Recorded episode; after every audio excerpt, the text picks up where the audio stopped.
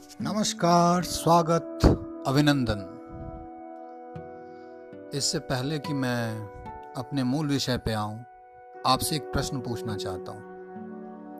वो क्या बात है जो आपको सबसे ज़्यादा परेशान करती अगर आप विद्यार्थी हैं तो आप कहेंगे कि भाई, मुझे तो एग्ज़ाम परेशान करता है। अगर आप बिजनेसमैन हैं तो आप कहेंगे कि मेरे लिए तो बिज़नेस ही सबसे बड़ी परेशानी है। अगर आप लीडर हैं तो आप कह कह सकते हैं कि मेरे लिए अपोजिशन सबसे बड़ी परेशानी अनगिनत लिस्ट हैं परेशानियों के। लेकिन क्या आपको पता है कि मूलभूत परेशानी क्या है? मेन प्रॉब्लम क्या है? मेन प्रॉब्लम है विचारों की दादागिरी।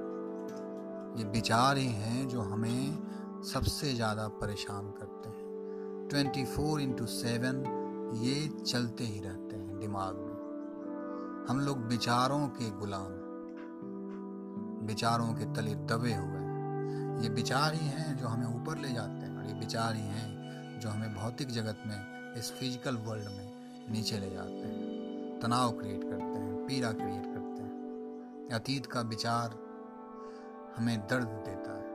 और भविष्य का विचार हमें चिंता देते हैं। और माफ़ करें, वर्तमान में तो हम जीते ही नहीं तो प्रश्न उठता है कि इन विचारों के साथ क्या करना है हमें? और हम लोग करते भी हैं, कोशिश करते हैं अपने आप को भूल जाने के लिए। इसके लिए हम लोग शराब, म्यूज़िक और कई तरह की चीज़ों में जाते हैं, ताकि हम विचार करना कुछ देर के लिए ही सही छोड़ दें। या हम विचारों से लड़ने लगते हैं। ये पवित्र विचार है, इसे अपने पास रखो और ये बुरा विचार है, इसे अपने से दूर हटा दो। अलग कर दो, दुश्मनी पाल लेते हैं। एक अंतहीन लड़ाई में हम लोग पड़ जाते हैं। तो प्रश्न उठता है कि आखिर विचारों की सीमा क्या है? विचार बहुत अच्छे हैं जब तक वो भौतिक जगत के काम आते हैं।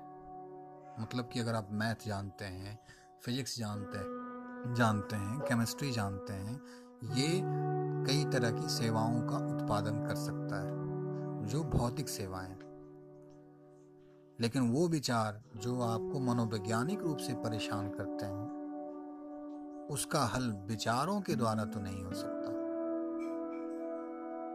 तो आइए जानते हैं कि सबसे पहले कि विचार हैं क्या, आपको क्या लगता है? क्या है विचार विचार कहाँ से आते हैं? क्यों आते हैं? मेरे एक मित्र ने कहा कि आप विचार पे कुछ विचार करके मुझे भेजें। तो मैंने कहा कि ठीक है। विचार पे तो विचार नहीं किया जा सकता, लेकिन विचार को देखा जा सकता है। हम जन्म लेते हैं एक बच्चे की तरह, और हम बिना विचार के पैदा लेते हैं।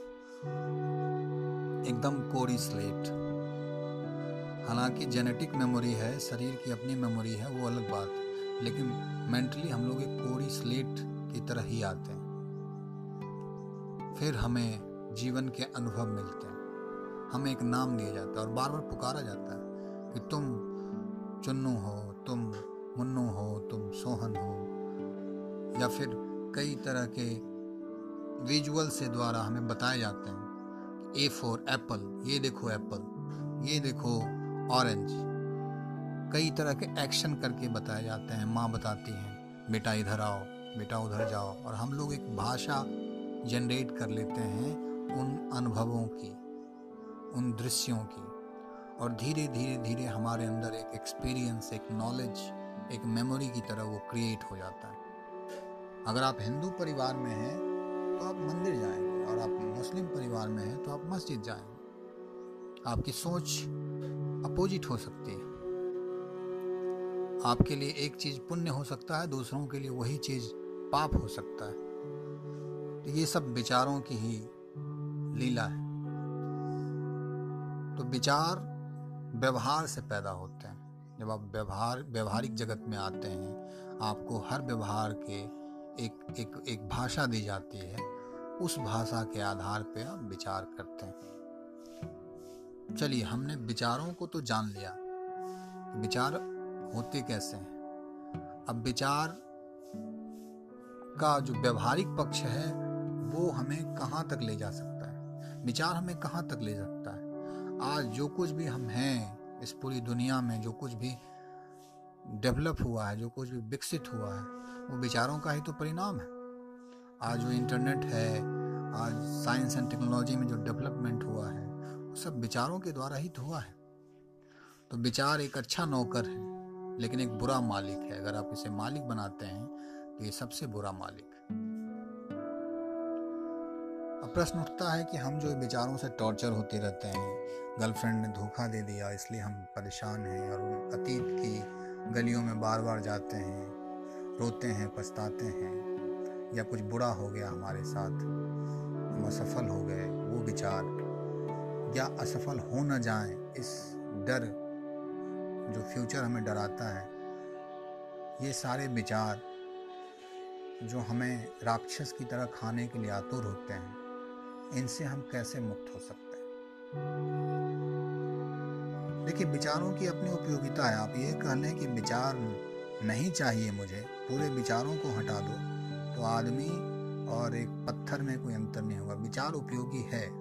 उसकी उपयोगिता है जब वो टेक्निकल फ़ील्ड में यूज़ होती है। उसकी उपयोगिता है जब मुझे स्टेशन जाना हो, मुझे पता होना चाहिए रूट क्या है। विचारों की वहाँ तक उपयोगिता है। लेकिन विचारों की उपयोगिता वहाँ नहीं है, जहाँ विशुद्ध जीवन है, जहाँ प्रेम है, जहाँ आनंद है। वो आप विचार से जनरेट नहीं कर सकते। उसके लिए आपको विचारों के पार जाना होगा। और विचारों के पार आप तब तक नहीं जा सकते जब तक आप विचारक के पार नहीं जा सकते। अब ये विचारक और विचार क्या है? विचारक मतलब कि आपकी खास ढंग की कंडीशनिंग है। मैं डॉक्टर हूँ, मैं इंजीनियर हूँ, मैं इस बिरादरी से हूँ, मैं इस देश से हूँ, मेरी ये एजुकेशन है, मेरा ये एक्सपीरियंस है। उन सारों को मिला के एक ईगो एक पर्सनालिटी डेवलप करता है। उसे हम विचारक कहते हैं। वो विचारक ही सतत अपनी चिंता या अपने आप को बचाने में या अपने आप को ग्रो करने में सारा जीवन लगाए रखता है। यही विचारक की पीड़ा है।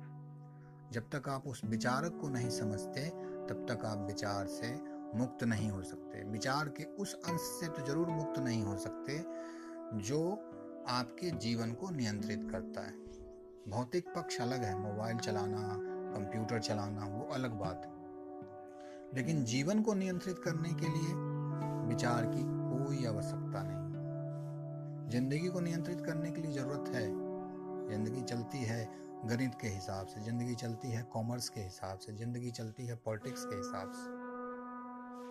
तो अंत में मैं यही कहना चाहूँगा कि विचारों को खत्म नहीं करना है। विचारक की असलियत को देखना है।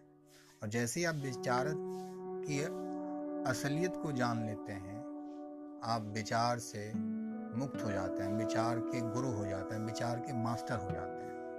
और तब विचार आप पे शासन नहीं करता, आप विचार पे शासन करते हैं। एज ए व्यक्ति नहीं एज ए जीवन। एज ए पर्सनालिटी नहीं एज ए चेतना। आपने मेरी बातों को इतना प्रेम